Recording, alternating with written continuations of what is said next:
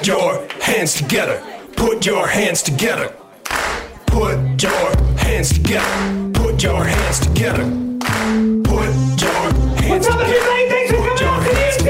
Put your hands together. Put your hands together. Please love this up. Put your hands together. With Rhea Butcher. Put your hands together. Put your hands together. Put your hands together. There it is. Hello, you guys. Hello. Oh, just a direct hello. I love that one. You guys, I'm Rhea Butcher. I'm your host of Put Your Hands Together. Thank you. Beautiful. I was going to wear a Cubs hat today for their win, yes. Woo! But my hair just looked too damn good, so I didn't wear it. Although I am wearing a Slave the Cock Tower? Oh, boy. That was a mistake. Save the Clock Tower T-shirt. I had a long weekend. I was driven around by some college students. You understand. They don't turn left on green. They don't understand how it works. They're too small and too young. They don't get it.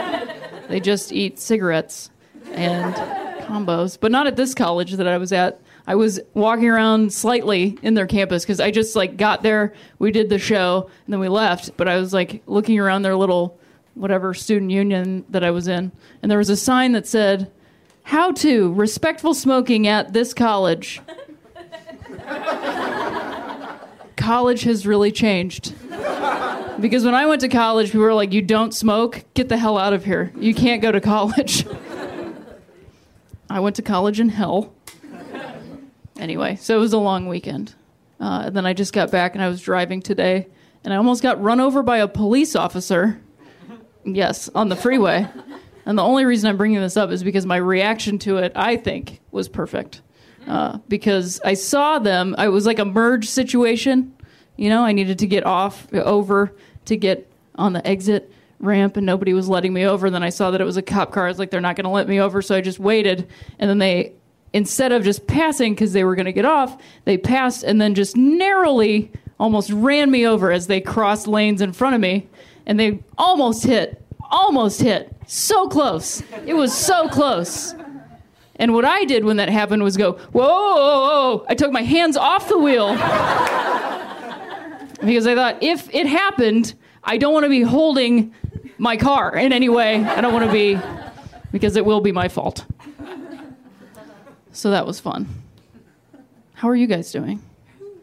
The first response to that was, woo! Oh, you guys are deflating balloons. Actively deflating balloons. I was thinking over the weekend how much I have become a person of Los Angeles, because I was in New York and I was walking around New York and I was like, God, this pedestrian traffic jam is ridiculous. I've been standing here for an hour and a half, and then I realized, oh no, I'm just in line for Shake Shack. I didn't realize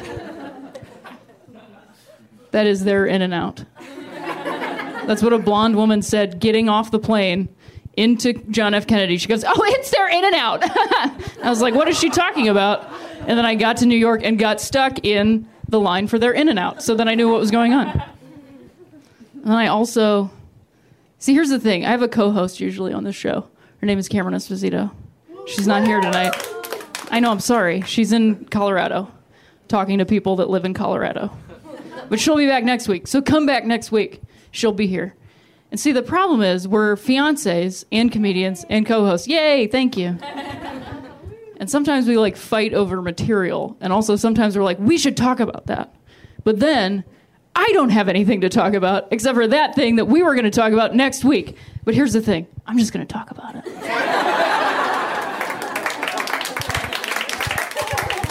Because it's a podcast also. Our show's a podcast. So you just listen to both versions, and it's going to be real fun. And come back next week and listen to both versions. It's going to be really great. So I realized in New York, as I was accidentally in line for Shake Shack, that I was definitely an Angelino, if you will. Because I was walking through the park, and I saw this dad, a Patagonia dad. You guys know what I mean. He had, little clogs on or whatever. In October, come on. And a stroller, and then his daughter was there. She was I don't know, 4. I can't tell the ages of children. They're either driving or 2. I don't know how old. She was bigger than this stool, but not by much. So what does that seem like to you? Thank you. It was younger than that. It was younger than that, and you'll find out why very soon. Because she was standing there like this and doing like a classic kid move, and I was like quickly scanning the scene because he was kneeling down and he had a dish of some sort. Yeah.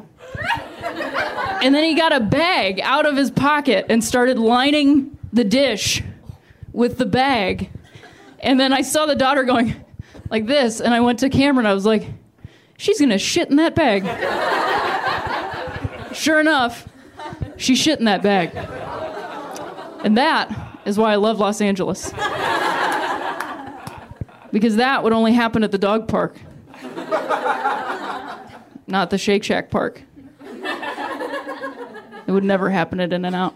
I was also thinking, just, you know, my mind was wandering. I was thinking of my childhood, all the times I didn't shit in a bag, in a dish of some kind. Although, as I walked past that, I was like, man, that would have helped my dad out a lot. Because he used to just make me go into, like, outhouses by myself. Ooh, had some terrible dark nights of the soul in there. When you're like a 4-year-old girl just going into like a moon-doored building out in the middle of nowhere. Yeah. Ooh. That is the abyss right there. An outhouse? Has anyone ever used an outhouse? Like a real outhouse? Everyone? You're lying. You're lying. You're all lying. But anyways, I was thinking about my childhood. And I was thinking about my second favorite movie of my childhood. Because my first favorite movie is obviously this shirt. My second favorite movie of my childhood is the movie 3 Men and a Baby. Yes. Oh, that was a great reaction. I love that movie. If you're not familiar with it, it stars Steve Guttenberg, Ted Danson, and Tom Selleck. Also, Nancy Travis. It's directed by Leonard Nimoy, also known as Spock from Star Trek. He directed that, if you're not aware of it. It's also an American remake of a French movie. Did you know that? Probably not. I tried to watch the French one, couldn't watch it. Just need some Selleck in my life, you know? But I love that movie so much. I still love that movie. But what I realized is the kicker about loving that movie as myself is that I am an only child, and I am a daughter, an only daughter child. And I had a single mother. And we used to watch that movie together over and over and over again. So it was like wish fulfillment for like a single mom and a little daughter just going like, oh, it could be so great. We could have 3 of them and they wouldn't know what's going on. But they'd be like cute and funny about it. We could have a pool table and there'd be baby powder all over it. It'd be great. Steve Guttenberg would draw you cartoons all the time. It'd be fantastic. And then you dance around a Miami Sound Machine. It's a perfect life. Then my other favorite movie from my childhood is the movie Mannequin. Yeah, I love that movie. You could never reboot that movie. Like, no one would ever be like, a mannequin? Come on. We don't even use those things anymore. Like, nobody would buy that. I can't believe we ever bought that as people. Like, yeah, here's the premise. Okay, so there's a dude that works in a store, and then there's a mannequin that has a woman in it from, like, Egypt, but she's white. So anyway, she's in the mannequin, and then eventually she's going to turn into a person, but then she also turns back into a mannequin. He, of course, falls in love with her. Sold in the room. Absolutely, in 1985. But, like, now there'd have to be some, like, gritty backstory of, like, I don't know, pharaohs or something. That tortured her whole life. That's the whole reason she has to be a mannequin. All that stuff. Like, it would never work today. I love that movie because in the middle of it, they just break into a music video. They just dance around an empty store. So perfect. But my favorite part of Mannequin is the theme song, which is Nothing's Gonna Stop Us Now. I love that song. My favorite part of that song is that there's a line that says, let them say we're crazy. I don't care about that. And I love that part of the song because it is a theme song for a movie where a guy falls in love with a mannequin. So you're one of two things, a mannequin or a guy that fell in love with a mannequin. You should probably care about that. All right, you guys ready to get this show started? Awesome. We have a really amazing lineup of comics. Please get it started. Nice and soon for them. You can start clapping now. This first comic, we love it when he stops by. He's in Wet Hot American Summer this summer. You guys give it up for John Early.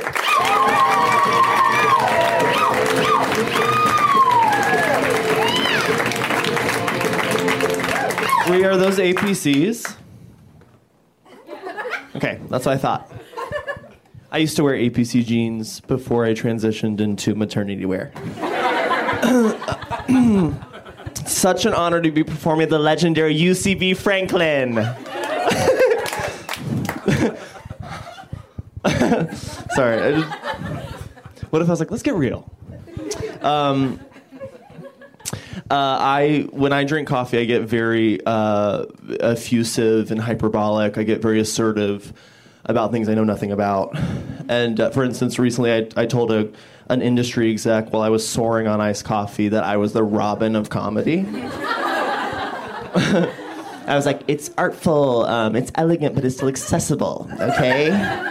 It's gorgeous, but it's populist. But I'm up here now. Shh. But I'm up here now, and I'm realizing that I'm the Beyonce of comedy. You know, her command, her joy, her complete lack of emotional availability. This is Beyonce sleeping. Okay, this is Beyonce sleeping. Here we go. Beyonce sleeping.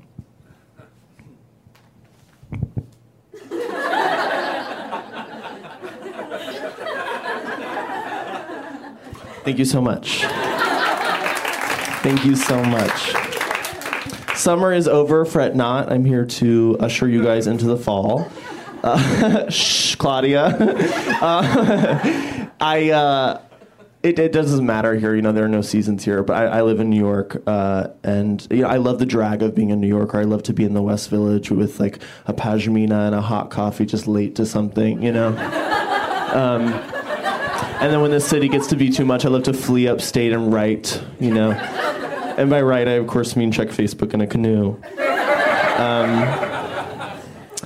No, what a great summer we had.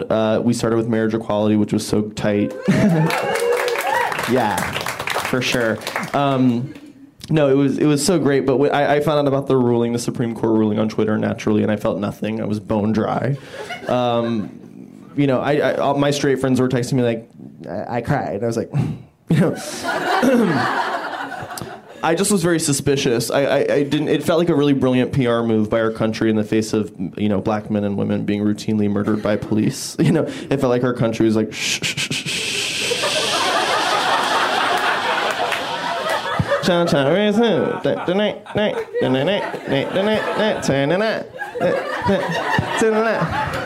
Take it back now, yeah. 100 times. Shh. Side to the left, side to the right, hands high, everybody human rights. I didn't buy it. But then later that day, you guys, later that day, I went to the West Village naturally, and I was lost. I was on the way to a show. A piece of theater by Pulitzer Prize winner Annie Baker, okay, and I was lost, and I ran up to this like old methy queen, and I was like, I'm sorry, how do I get to the Bear Street Theater? He's like, oh honey, he's like, you know, turn here, take a right, you know, it's too locked now, whenever you can't miss. And I was like, thank you so, you know, that, talking to him, that's when it hit me, you know, that's when it really hit me. It's like imagine experiencing something outside of the internet, you know. I haven't since the mid '80s, you know.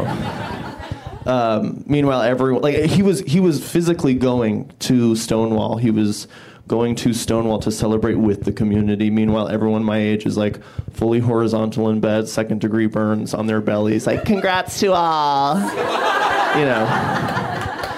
Feeling all the feelings for my LGBTQ and let's not forget queer questioning family. I jerked off on a wall recently because someone on Grindr told me to. Being single is hard. And not in a rom-com like Chopsticks, you know, Chinese food. Like, I'm going home with two guys tonight, Ben and Jerry. You know, the way that being single is hard in a nuanced way is you don't have anyone around to tell you that you are being crazy. And I'm not saying that jerking off on a wall is crazy. By all means, jerk off on a wall, take a picture of it, send it to the guy who asked you to do it, like I did, you know. But being nude, being bottomless and checking Facebook for 8 hours and not eating and then jerking off on the wall, that feels crazy. That is a basic human need. We need the mirror of companionship. We need someone to be like, John, no. You know, like, John, like, you're actually watching a group of people socialize with kind of a hawk-like energy, so just careful. You know, you know, John, I know you hate confrontation. I know you're from the South, but you're smiling ear to ear and nodding vigorously to the words of a bigot. So just be careful. That's what I need right now. I'm at peak loneliness right now. My apartment, I'm fine. I'm truly fine. It's material, babe. My apartment is devastating. My apartment is like a museum of dusty kitsch. You know, my apartment is like someone who just discovered Amy Sedaris, you know. It's like a gay serial killer's crawl space on SVU, but the location scout got there was like, too scary, you know, turn around, you know. But I don't want to go on dates. Dating is so boring. What's the difference between dating and being on a podcast? I don't know. You know, it's just it's two bullhorns facing each other, just like, nah! You know, I have siblings.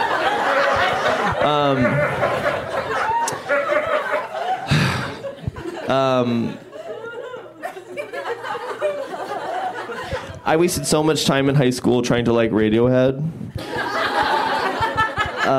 when I could have been learning how to use my butt for sex. And now here I am. I'm at Put Your Hands Together. I'm in my sexual prime. But I have no taste in music. It never took hold. And I've shit on half of Brooklyn.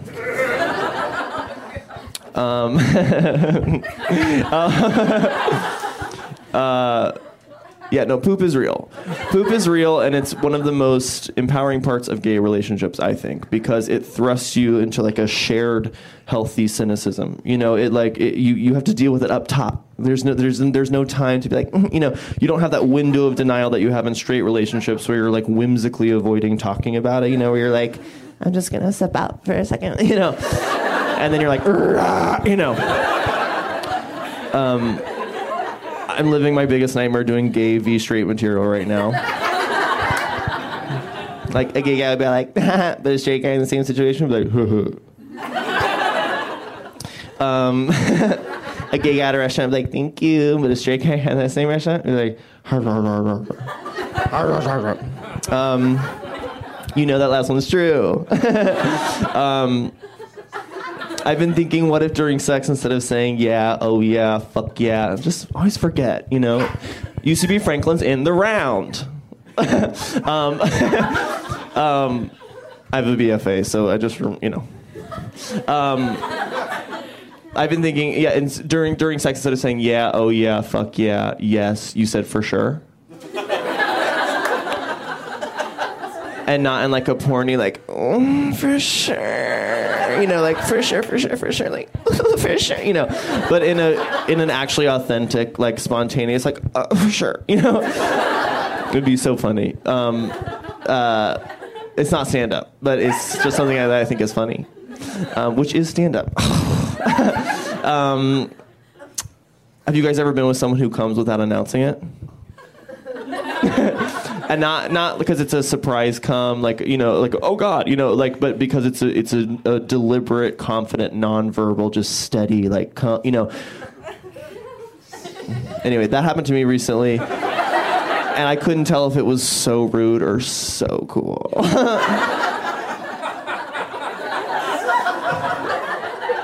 I was so jealous. Like, what? I mean, it must be like coming on the bow of a ship, you know, just like, nah, you know. Whenever I come, it's never the right time. It's always like, I'm going to come, I'm coming, I came, you know. There's never a right time to come. There's never a right time to come, John. It's what I'm always telling my students.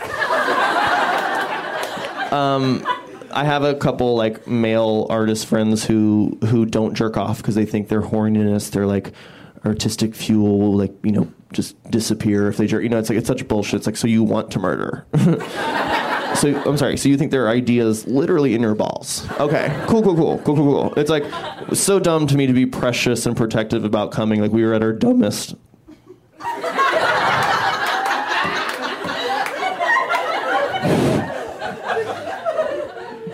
I do love it here. I love the history of UCB, but the tech stuff is bad. Some of the sound. Check that out.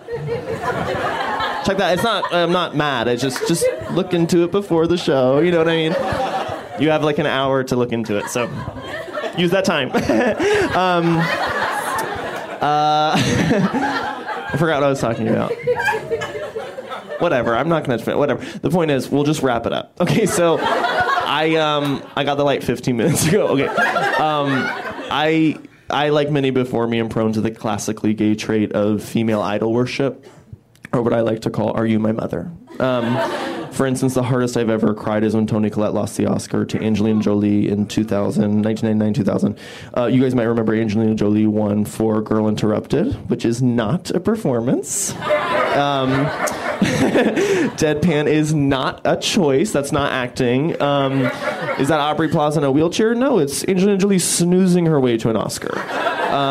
Meanwhile, Toni Collette is in the car, you know, in The Sixth Sense with Haley Joel Osment. She's got the wig. She's got the acrylics. Like, that's acting to me. That's truly acting. Like, she's sitting, I don't know if you guys remember, but Haley Joel Osment, he's like, Mom, Grandma talked to me. She said, you came to her funeral and you asked her a question. And the answer is every day. Why did you ask her? And Toni Collette's like,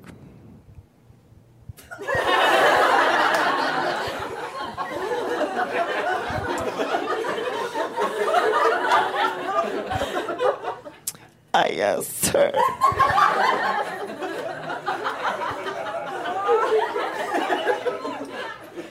Do I make her proud? Thank you so much. Wow, thank you. Rhea!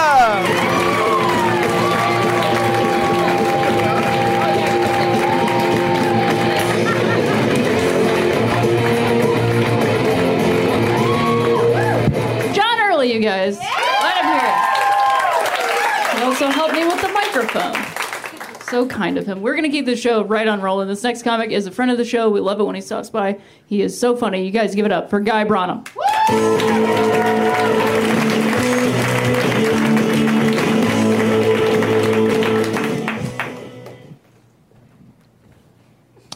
Hello.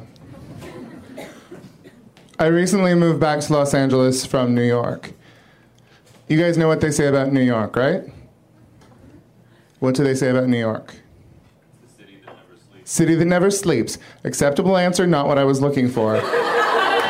Anyone else? New York. What? New York. If you can make it there, you can make it anywhere. They do not say that about Los Angeles. Because you can make it here. Shit is fine in Los Angeles. They're probably like, oh, but Guy, I get sad sometimes. I moved here 6 years ago to be an actor, but I am still not famous.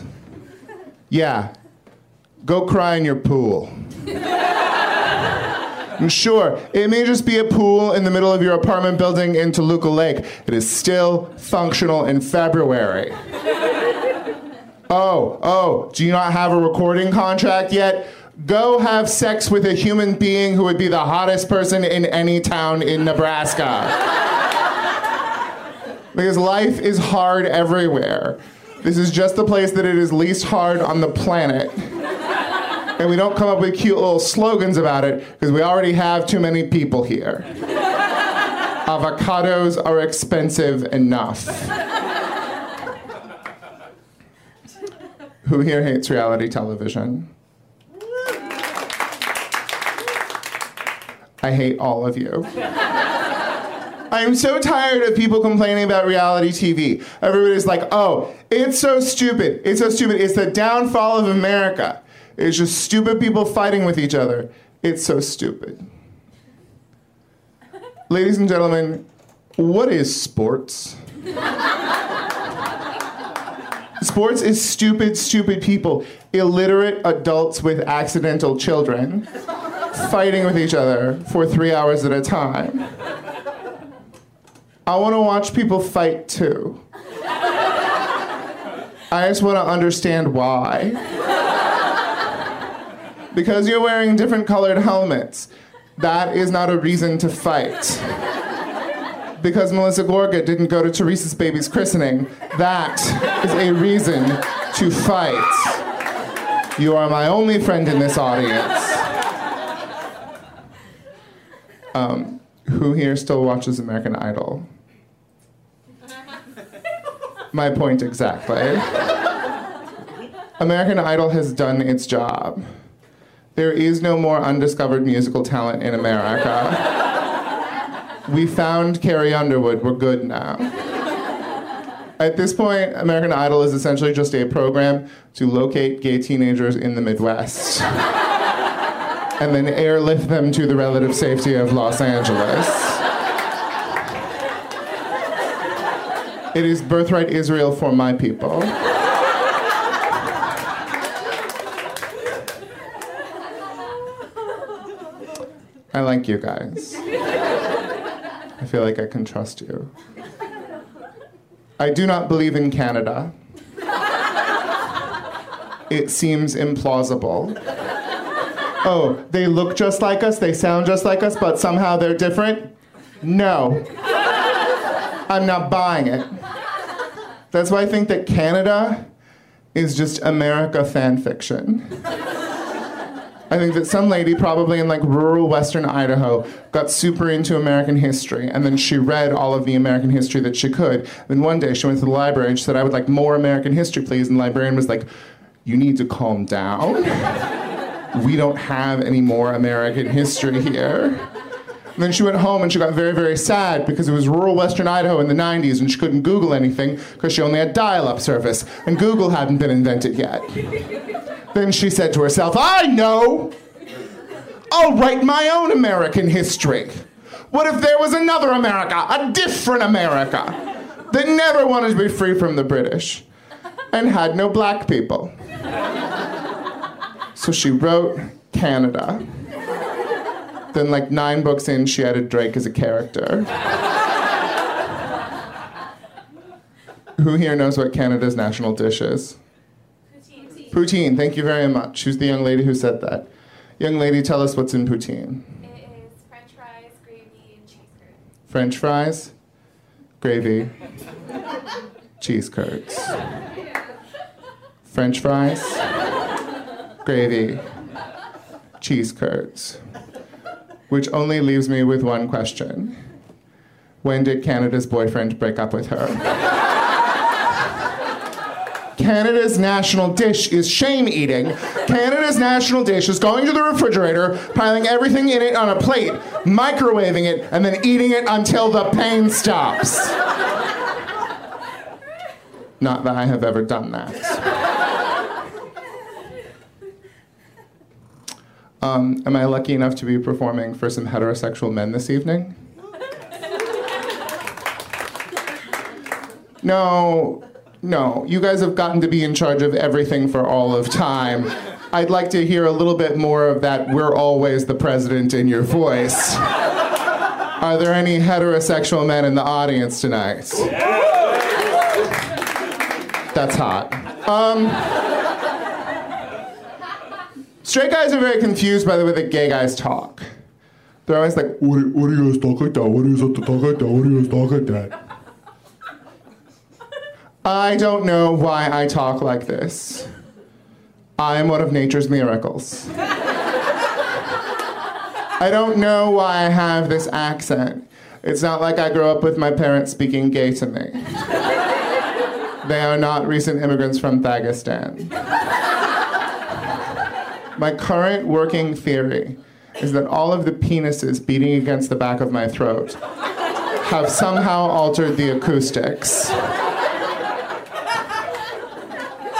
It's like a cathedral in my mouth. Thank you very much and good evening. I'm Guy Branum.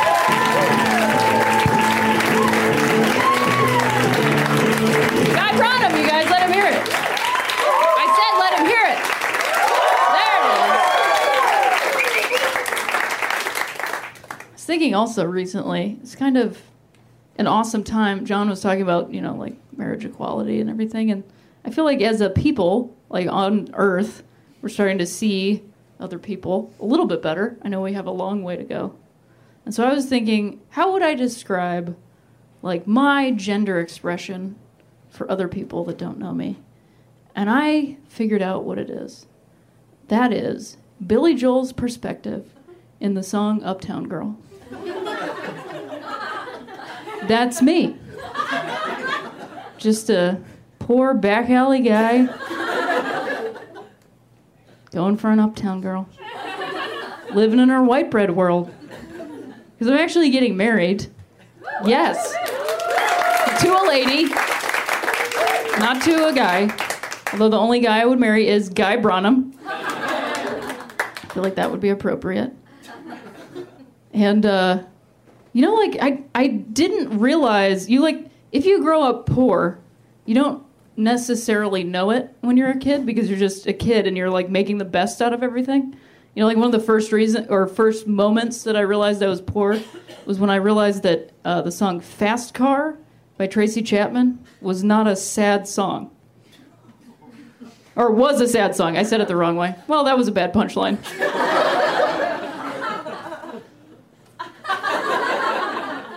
Was not a happy song. Never mind, I lost it. I'll recover. Just give me a second. The second moment I realized I was poor was when I went on a vacation with my fiancé. We just rented a house in the desert, and there was a pool at that house. And we got in the pool to start swimming. And I started swimming. And I thought it was swimming. And she goes, "Oh, you can't swim." Because I didn't learn how to swim until I was a solid 10 years old, which is a little late to pick up swimming, which is kind of an instinctual thing. And, I thought I could totally swim, but what I was doing is just fighting off death, Just, hanging out on vacation and going, "This is great! I love it!" And also one time she asked me if I'd ever been on a jet ski. And I was like, because I like motorcycles and all and things with engines, and because obviously, look at me. I had a go-kart when I was a kid. Come on. But she was like, "Yeah, have you ever been on a jet ski, towed behind it or ridden it?" And I was like, "No, never. I didn't grow up by water." But then I realized, I had a version of a jet ski when I was a kid, which is that, those, discs that you used to ride, down mountains when it's snowing? I realize this is California. There's discs that you can just sit in. They're terrible. They're very dangerous. And I used to have a metal one, and so my dad tied it to the back of a three-wheeler and pulled me down the road on it. And then we got into a parking lot that was half snow, half just pavement, and he just started spinning me around. And so I would skip along the snow and pavement and hit the pavement and sparks would fly and the disc would get hot, so I would have to stand on the edges of the thing. So yeah, I've been on a jet ski. All right, we're going to keep the show going because we have so many awesome comics still coming up. So our next comic is another friend of the show, and we love it when he comes by. Please welcome to the stage Blake Wexler, you guys.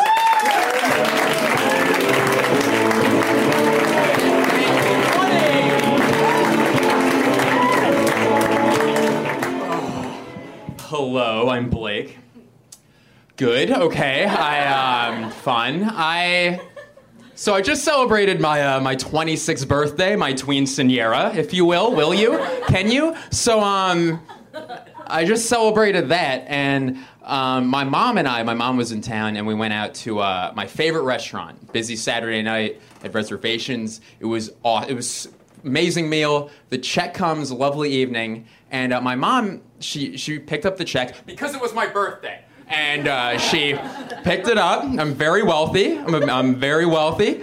Independent from wealth. I'm independently wealthy. So I So the check comes, and my mom had like this sad look on her face. I'm like, what's wrong? This was such a nice evening. Thank you. And she goes, well, I called ahead, and I asked them, you know, if they'd sing to you, and they forgot.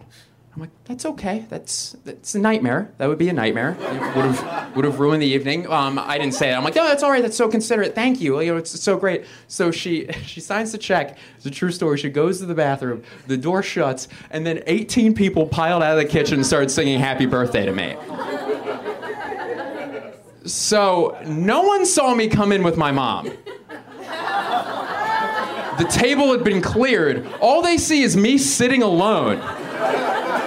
In a very crowded restaurant on a Saturday night, and everyone's singing "Happy Birthday" to me, and people were looking at me, understandably so, like, oh, this is the saddest motherfucker on the face of the planet. This is gonna be the end of him. This is horrifying. Because in their minds, just like, all right, so busy Saturday night, he called ahead, he knew it was gonna happen, he knew he was gonna have no plans. And he called ahead, and the person on the other end of the phone was like, how many will be in your party tonight? And he said, it's not a party, I need a table for one, and I'm gonna have to beg you to sing to me.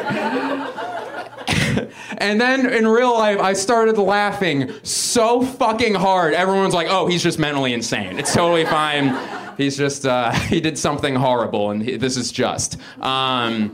So on Monday, which may I say yesterday on the show? Oh, so yesterday, I was at a chiropractor, and I'm just like you guys. I'm no different. But I was at a chiropractor, and the fucker was going to town on my back, doing a great job, and it was totally quiet. And this is what I said: the funniest thing I'll ever say. Again, sorry you weren't there, but I'm gonna tell you about it. So he's going to town on my back, and it's totally quiet. And he's working on my back, and his knuckle cracks. And I turn around and I go, "That'll be $5." And it's the funniest thing I'll ever say. Like a young Leno. Hello. He tapes the Tonight Show in Burbank. What if I didn't know that he didn't tape the Tonight Show anymore? Here, I'm gonna say that. Can you do me a huge favor? You don't have to, but can you just say it moved to New York when I say I'm going tomorrow to see the Tonight Show? Will you do me that favor? All right. The Tonight Show. It's fun. I'm gonna go tomorrow. I love it. Let's go. I got nervous. It moved to... No, by the way, to break away from the bit, you're doing an amazing job. Thank you. You're helping me. It's very unprofessional. I'm a stand-up. I should do this alone. Well, now I feel bad. No, you were great. Let's try it again, okay? Okay, and by the way, you did an awesome, awesome job. This is my fault. No. I should be in a troupe. You're a lovely person. No, you're a lovely fucking person. I'm the comedian. You can't take a compliment. God damn it. You know what? That was an improvised bit, and riffing makes me sick. So fucking... Cut out of the end the podcast. Shut it down. He's riffing. What if an alarm went off? All right. So enough. Again, I said no more riffing. It makes me. I'm gonna vomit. I'm gonna fucking vomit. So I've lost it. So I am originally from Philadelphia, Pennsylvania, which is a place, and I'm from there. And there's a trailer out for the new Rocky movie. It's called Creed. It's about Apollo Creed's son. I don't know if you've ever seen it. It's a huge movie series. I hope you have. And or else this is going to be an awkward few minutes. But the movie's called Creed, and the movie's about like Apollo Creed's son. You know, he was this African American fighter. He was incredible. He lost to Rocky. It's about his son. So basically, it's Black Rocky, which is just what Rocky should have been to fucking begin with. Because, like, so many great fighters are from Philly. Bernard Hopkins, Joe Frazier, and they cast an Italian thumb. What the fuck are you, like, it takes me out of it, you know? So, like, I'm super pumped about it, starring Michael B. Jordan, great actor, and, like, I'm real excited about this movie. So I was home last week, I went back to Philly, I'm like, oh, I'll talk to the audience about this. Great at crowd work, as we saw earlier. I'm amazing at crowd work. And... so I saw this guy singing in the front, and I was just like, oh, we're from Philly, we can connect about this. Are you excited about the new Rocky movie? And he goes, no. I'm like, why not? It's all because that's all we have going in for us from Philadelphia are the Rocky movies. It's that like steak with chemical orange cheese on it and a bell that some asshole dropped and now it's in a fucking museum. So it's all we have. I'm like, what? Why aren't you excited? And the guy goes, I don't like that lead actor. And I'm like, what don't you like about him? And he goes, he's weird. I'm like, he's weird? And I'm like, oh, right. Philly's a racist piece of shit city. I totally forgot. I've lived in beautiful, sunny Los Angeles for the past few years. I forgot that you're a racist piece of shit. And I swear to God, the guy goes, well, I don't know why they couldn't bring back Sly Stallone for one more flick. He could box on the 65 and older circuit, the senior circuit. I'm like, there's no senior circuit. It's boxing. There's no senior circuit because you're either undefeated or you have one loss and you're fucking dead. You're old men. There's no senior circuit. And it made me think of how proud I am, not that he would care, of Michael B. Jordan, the actor, because that guy has become so successful despite having the same name as the greatest basketball player of all fucking time. Because you move here. By the way, this business is hard enough as is. I'm enlisting audience members for free to help me with my act. It's hard business. So that means that guy moved here. He's like, yeah, man, I'm going to become successful. And his manager's like, I think you're very talented. You can't go by Michael Jordan. You can't do it. And he's like, no, man, I got a middle initial B. And he's like, I don't know if that's going to be enough. That's a lot of pressure that you're putting on that B. It's like, who thrives that well under pressure? Michael Jordan. He thrives that well. I don't know about that middle initial, but he persevered. He's super famous. He's killing it. But because my point is, though, like you don't see any famous actors named like Kobe O'Brien. Like, you don't. That would be sick if there was like a redheaded Irish actor named Kobe O'Brien. Like that would be pretty sick. I would go see his films. So last thing before I get out of here, there's So I went to like an MMA fight the other night with my ex-girlfriend. Oh, I miss her so much. I'm kidding. I mean, I do, but I'm totally kidding about even bringing it up, even though I did. So that's neither here nor there. I mean, it's here and it was there also. So, but we'll be fine. I'll be fine. We went to this MMA fight, which isn't my kind of event, because it's just. The fucking crowd was on steroids. Like, it was the most... They're wearing, like, those Affliction t-shirts and, like... I swear to God, I heard a guy, like, sneeze and be like, pussy! I love pussy! Like, it's this... masculinity is so fucking embarrassing at this point. It's just like, no, I want to lift and someone confuses me for a Fiat. Like, it's just... What is the point? Just be able to help a friend move. It's all as strong as you have to be. It's as strong as you have to be. It's a bunch of fucking pieces of shit waddling around, you know, like they just can't, their traps like connect to the top of their head. And so I'm watching the first fight and the first boxer, you know, it's 10 seconds in, or first fight or whatever the stupid fucking term they use. And he uppercuts the other guy in the chin. His eyes roll back into his head, which, not a doctor, but that can't be a good sign medically. That's never a good sign. And then he falls down on the mat and like shakes twice and then stops moving. And the guy who hit him just goes, yeah, suck it! I'm like, he's fucking dead! Suck it? How masculine do you have to be? You just knocked this guy out. No, that's not enough! I want everyone who's ever died to suck my dick! It's embarrassing. So I'm watching the whole thing and I'm like, oh, call an ambulance! Like, I hated it. I hated every fucking second of it. And then I had 9 beers and it was a total 180. I'm like, yeah, rip his fucking cock off! Rip it off! Shove it up his ass! Shove his cock up his ass! Frame him for treason, daddy! Yeah! Send him to Guantanamo, torture him every single fucking day! And then one day be like, oh, I'm so sorry. You were wrongfully accused. And set him free and let him attend his daughter's wedding and his son's college graduation. And when he stands up and claps, sneak up behind him and break his fucking neck. Anyway, violence is so wrong and I need to stop drinking. Thank you so much. I'm Blake. Have a good night. Blake Wexler, you guys. That reminded me. Blake was talking about masculinity. And I've been watching Mr. Robot. Yay! 2 people have watched it. But I'm watching it illegally, as it should be. I'm using my friend's password to use USA Now on my Apple TV, because I'm also kind of a hacker. So I've been watching it, but, you know, the pain of modern times is streaming these shows and then getting just the same block of the same two commercials throughout a 45-minute show of the same two commercials predictably every single time you watch. It is a form of torture that I've not felt before. And it is specifically terrible. Like, sure, if I see the same Jeep commercial, it's annoying because it's the same Jeep commercial every time, or same Hankook tires or something like that. Because I always get, like, really masculine commercials, and I think it's because of everything I look at on the internet, which is just, like, jeans, boots, motorcycles, jeans, boots, motorcycles. Baseball, baseball, baseball. Like, well, that's a dude. Give her the tires, you know.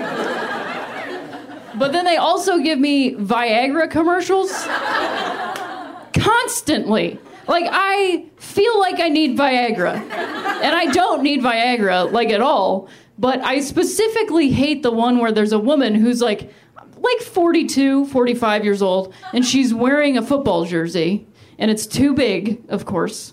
Ugh, I hate that. Gross. And she's holding a football in bed, in the bedroom, and she's like, sure, watching a football game with my guy's fun, but I like cuddling afterwards better. Other camera. Hey, erectile dysfunction is normal. And then it's just like telling you how everything is okay if your dick doesn't work and you should just buy this pill. And like the heteronormativity on display in this commercial is so offensive to me. It makes me so angry every time I watch it. However, it gives me hope that at some point, because we're never going to stop selling Viagra, for sure. Like, that's invented and everybody's like, yeah, this is staying. Every man is like, yeah, we're keeping this forever because we're going to need it. And eventually it'll just be in the water, probably. The water that we don't have in this state. But I feel like, hopefully, one day, there will be one of those two-camera Viagra commercials.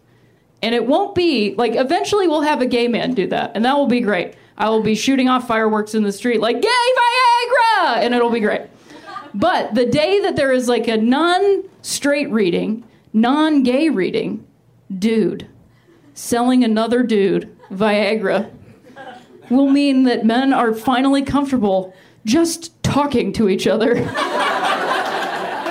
And that is what we actually need for, like, wars to go away and gun control, for a dude to just be like, look, man, I get it. I'm like you. I take these pills. It's totally fine. Everything's cool. Right? Viagra, you know? And then everything will be fixed. So that's my 2,000-point plan for America. Just make men comfortable talking about Viagra with each other. Awesome. We have two comics left on the show. Do you have it in your hearts for our final two comics? Awesome. This next guy, it's a special treat. Please welcome to the stage Todd from Empire.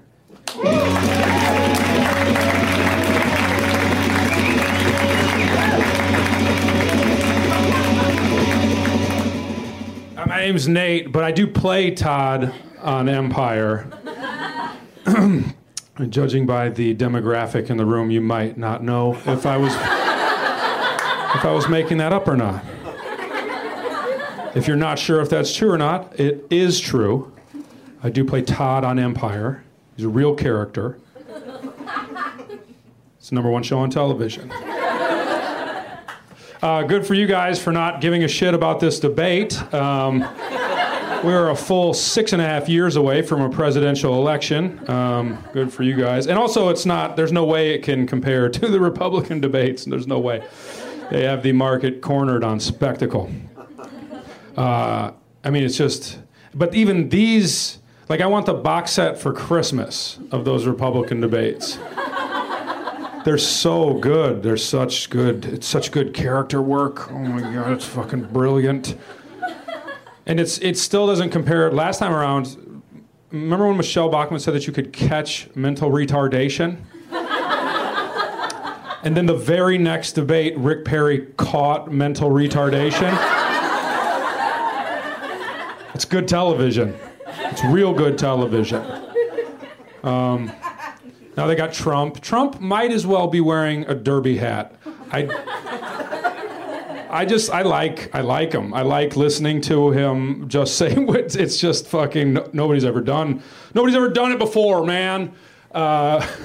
It's so fucking real, dude. It's so fake. It's real. It's really, really fun. He's right about the economy, though. Dippin' Dots just went bankrupt. Oh, do you think that's funny? Yeah, exactly. The ice cream of the future. Now available in the past. You go ahead and laugh. If anybody's listening to the podcast, capacity is at 60% right now. 60%. Just want to make that clear. That's being generous. 57.2% strong in the room right now. Yeah, I do live in Marina del Rey, California. Not ironically. I live there because I'm okay living in a neighborhood that is nice and has always been nice. I don't need my neighborhood to have been taken from generations of Latino families. Ha! Those people live in Echo Park. Clearly. Clearly you live in Echo Park. No, I have a rent-controlled apartment.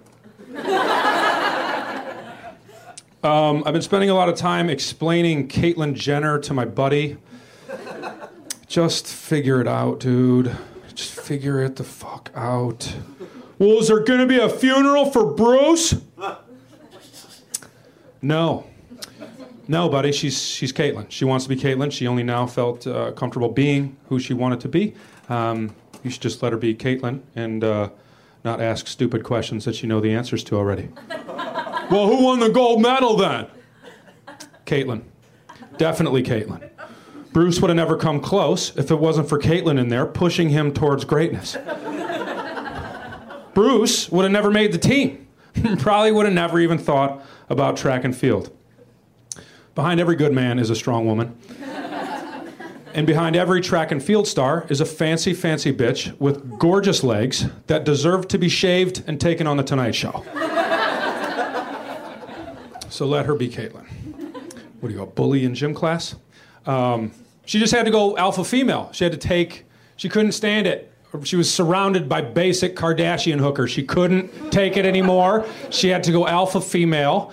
None of them had a gold medal with their store-bought jewelry all over the fucking house. Not one of them could have made it over the bar if the pole vault was a 15-foot black dick. Not one of them. She got gangster and she took everything, starting with the television show and ending with Mother's Day. Okay, you guys, thank you very much. Enjoy the rest of the show.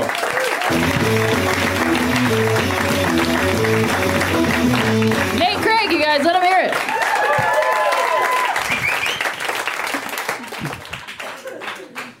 I'm trying my best up here.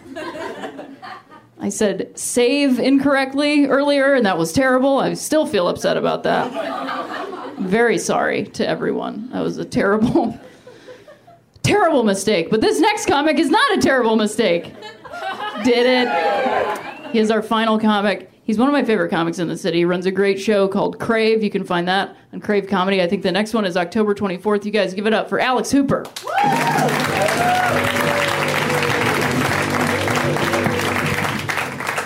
You hear that, Mom? I'm not a terrible mistake. You were wrong. I feel like I'm the only comic on the show who isn't gay or looks like they could be.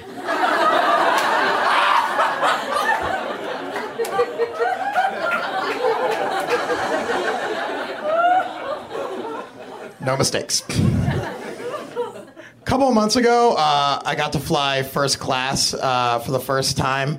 Here's what I learned. The people that buy first class tickets buy those tickets so they don't have to sit next to me.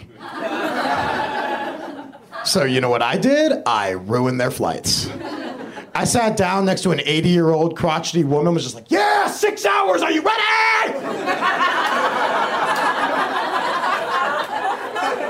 Jackass DVD season 1 through 5, no headphones, we're doing this! I was sitting in seat 1A, where the king sits. And there was this little boy, 5 years old, getting on the plane with his dad. And his dad's dragging back to coach. He's like, no, daddy, I want to sit up here. Why do these people get to sit in the front of the plane and we have to sit in the back of the plane? So I got really low, looked in his eyes, and said, because your dad is a loser. Stick with me, kid, I'll show you the ropes, mimosas all day. So I have a son now. Teaching him everything I know. I don't want children, I'm scared of them. Last year, my girlfriend and I started talking about having children, so instead we got the starter kit, we adopted a puppy, and I have immediately had a vasectomy. I don't want to take care of a baby anything ever again. I have 2 pugs. Both of them were adopted. The first one came from Mexico. We got him about 2 years ago. The other one came from Korea. She's brand new. Just got her a month ago. People keep asking me, like, why'd you get a dog from Korea? Turns out pugs are not a desired breed in that country. They literally throw them to the streets, meaning pugs are roaming the streets over there, making Korea the cutest country in the entire world. I'll be honest with you guys, I've had this dog for a month. I'm not convinced they didn't send over a 90-year-old Korean woman. It looks exactly the same. She just sits there with her adorable, wrinkled-up face, not understanding a word I say as I feed her treats. She takes off her shoes every time she comes in the house. Very polite. We named her Kimchi. If you don't understand why that's funny, expand your culinary palate. There's some really good ethnic food out there. I sing these songs to my dogs all the time, and sometimes they get stuck in my head. Like a couple days ago, I was singing this song. It's bedtime for little boys. It's bedtime for sweet little boys. Very cute song. Problem was, I was not singing that in my apartment to my adorable little pug. It was stuck in my head. I was singing it 2 days later in the produce section of the grocery store. Caught a woman staring at me very oddly as I was trying to pick out bananas. Suddenly realized exactly how creepy those lyrics are out of context. Here I am fumbling through bananas going, where are all the sweet little boys? Come on down, you sweet little boys. I live in a dog-friendly building, and there's a new dog that moved in last month, a new sheriff in town, and this little guy will not stop barking. 24 hours a day, he's going nuts, and my neighbors are furious. They're leaving notes on this girl's door. They're complaining to management. They want this dog out. But I'm not angry at the dog for barking all day. I'm impressed with his vocal cords. Imagine 24 hours a day doing this.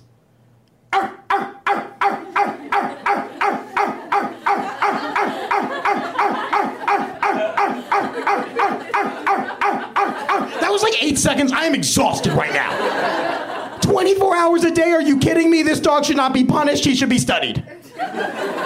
This dog has answers. Now I'll be the first to admit, it's not acceptable to do what I just did. To scream like that in a small enclosed space, unacceptable. The only scenario where I do find that's okay is that's how I walk through bad neighborhoods at night when I think I'm going to get mugged.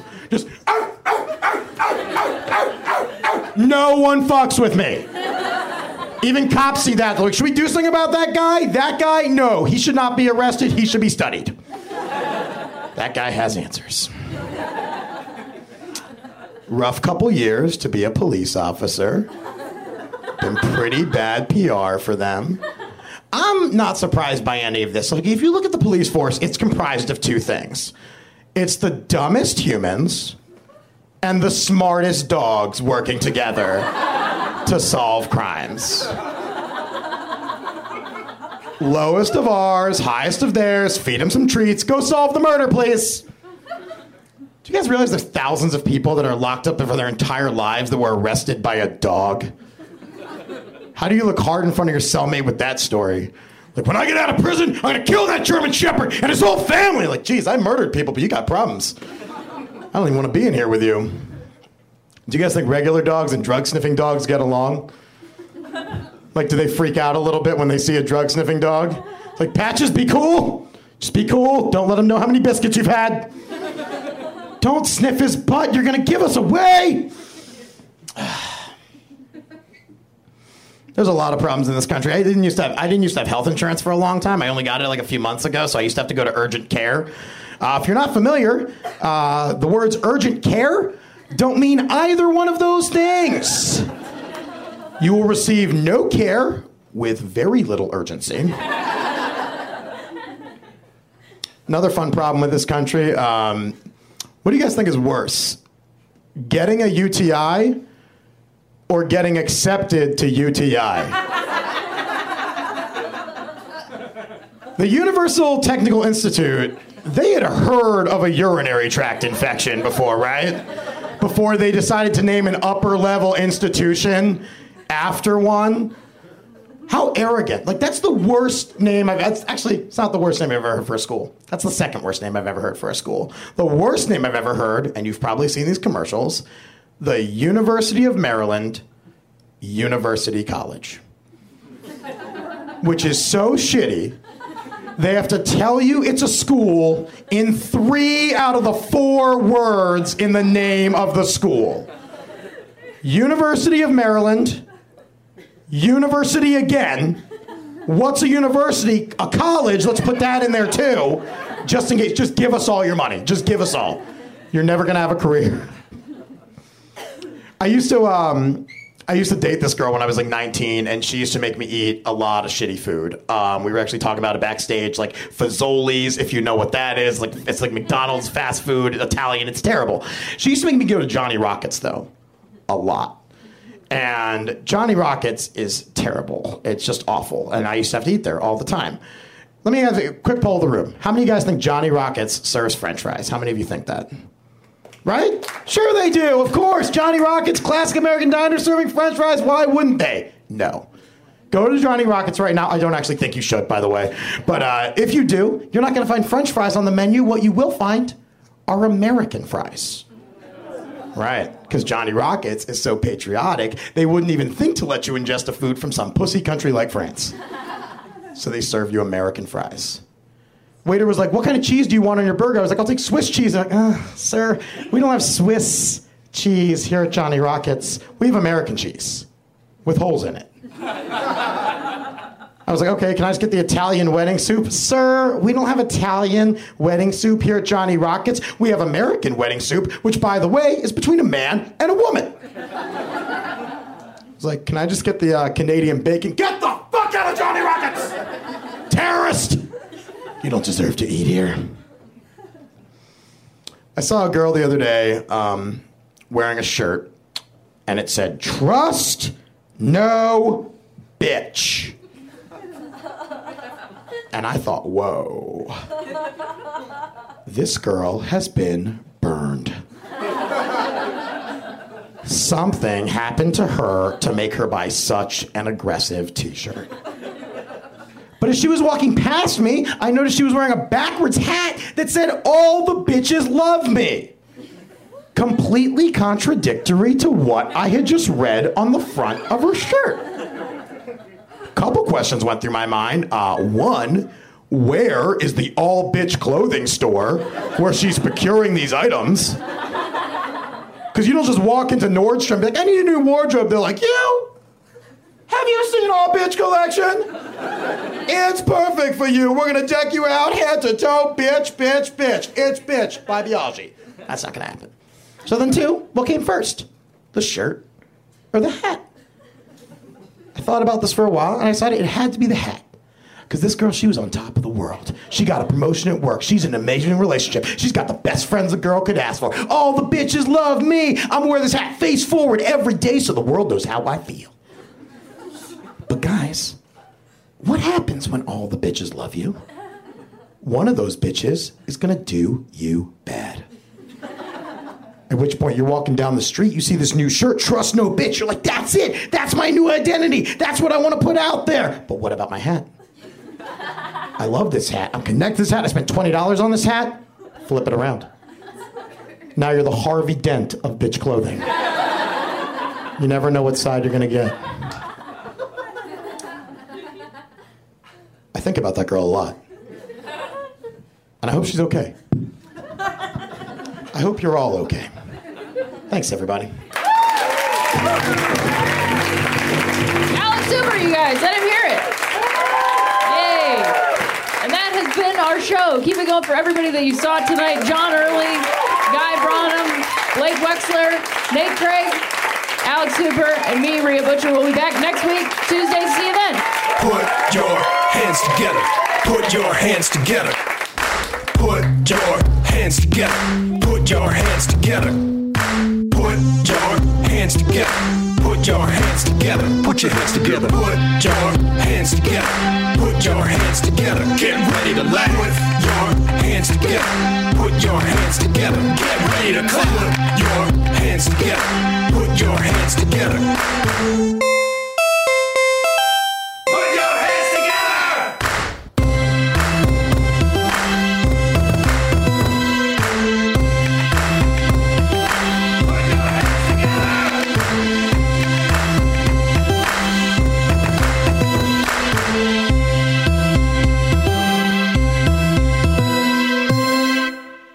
This is Arnie Niekamp from the Improv Fantasy Podcast, Hello from the Magic Tavern. I fell through a dimensional portal behind a Burger King in Chicago into the magical land of Foon, and I started a podcast. Season 3 has just begun with a brand new adventure to defeat the Dark Lord. If you're a new listener or you've fallen behind, Season 3 is a great jumping on point. And we've got great guests like Justin McElroy. I sound like a fancy college professor. Fake nuts. Rachel Bloom. You all see my collection of men corpses and one woman. Felicia Day and Colton Dunn. You've seen me have intercourse with a variety of species. It's a bummer. Andy Daly. You have the members of Genesis listed, but Phil Collins is crossed out and then circled and crossed out again. Yes, I have killed Phil Collins twice. Thomas Middleditch. Jesus! I mean, Jazos, ruler of the Eighth Circle. And that's just the beginning. Season 3 of Hello from the Magic Tavern is out now. Listen in Stitcher, Apple Podcasts, or wherever you get your podcasts.